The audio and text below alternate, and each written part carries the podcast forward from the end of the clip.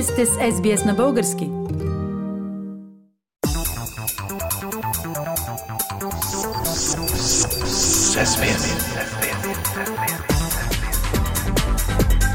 Акценти на седмицата.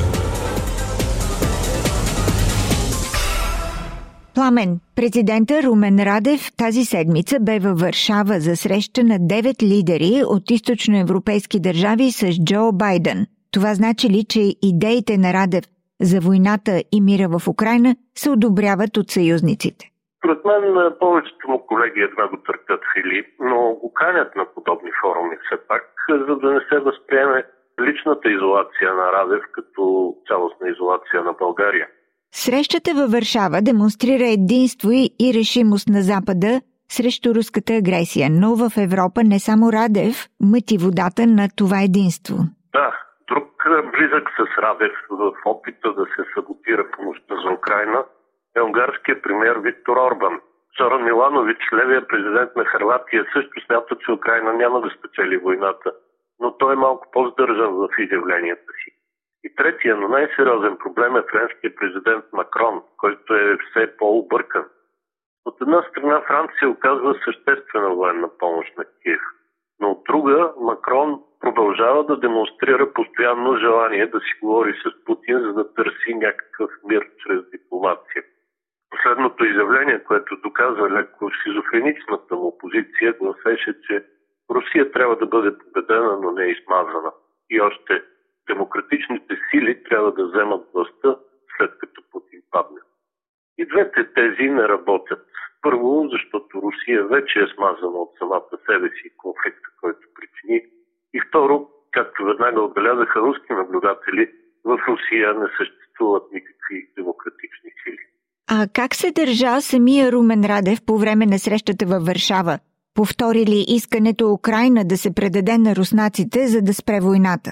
Како изправен пред лицето на колегите си във Варшава, Румен Радев беше малко по-здържан словесно. Той говори за нуждата от всеобхватна стратегия за спиране на войната на Русия срещу Украина и как да се спечели мира след това. Фокуса следва да бъде върху баланс между военни, економически и дипломатически инструменти, каза Радев. Преведено това значи утре, щом Русия изгуби войната, към нея да се появи милостта, наречена дипломация, да не се съдят от Международен трибунал руските военно престъпници начало с Путин, да се подпомогне щедро възстановяването на Русия и други подобни.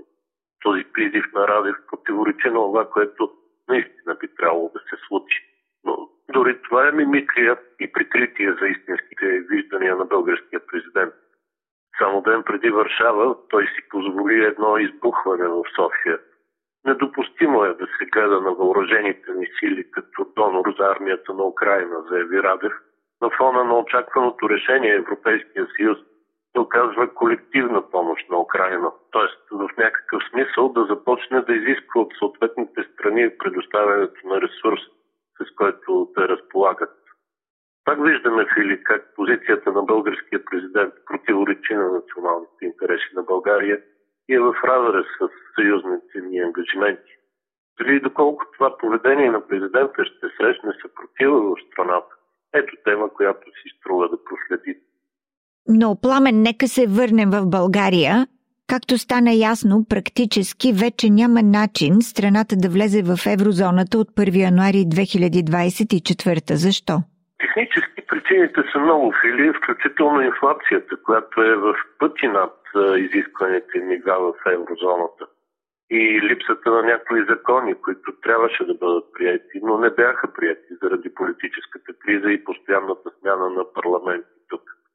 Но зад всичко това всъщност се крие факта, че влизането в еврозоната не се харесва на влиятелни кръгове в България.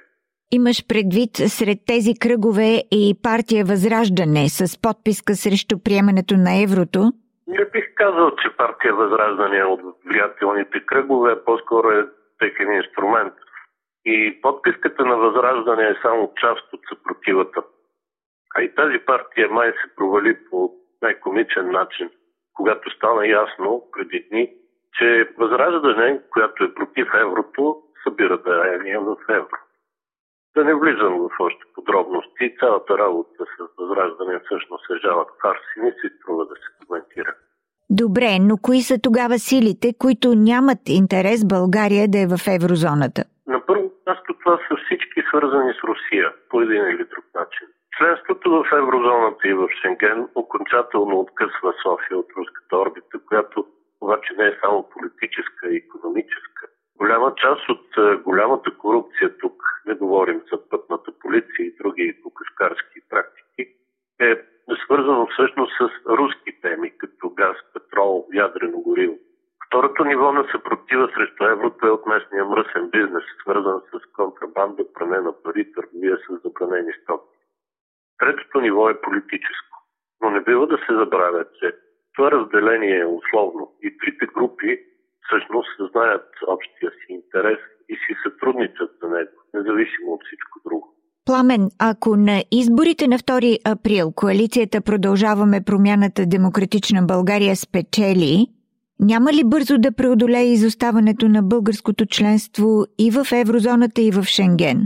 Съмнявам се, Фили, че техническите пречки могат да се преодолеят толкова бързо, колкото ни се иска.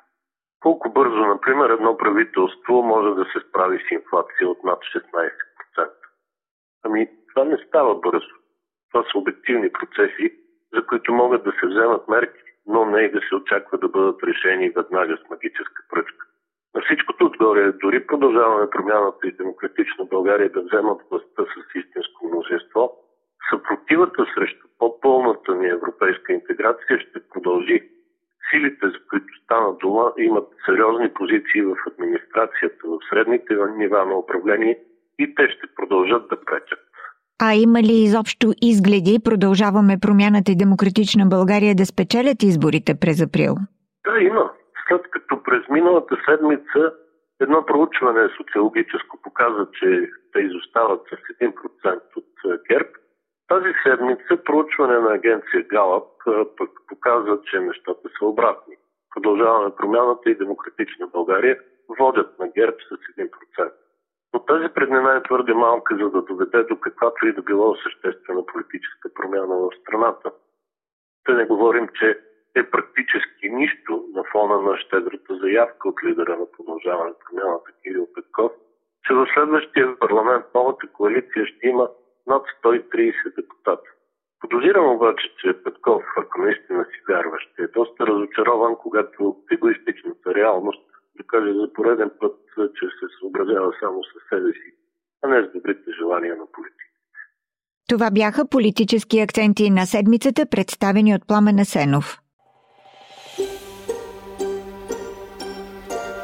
Харесайте, споделете, коментирайте.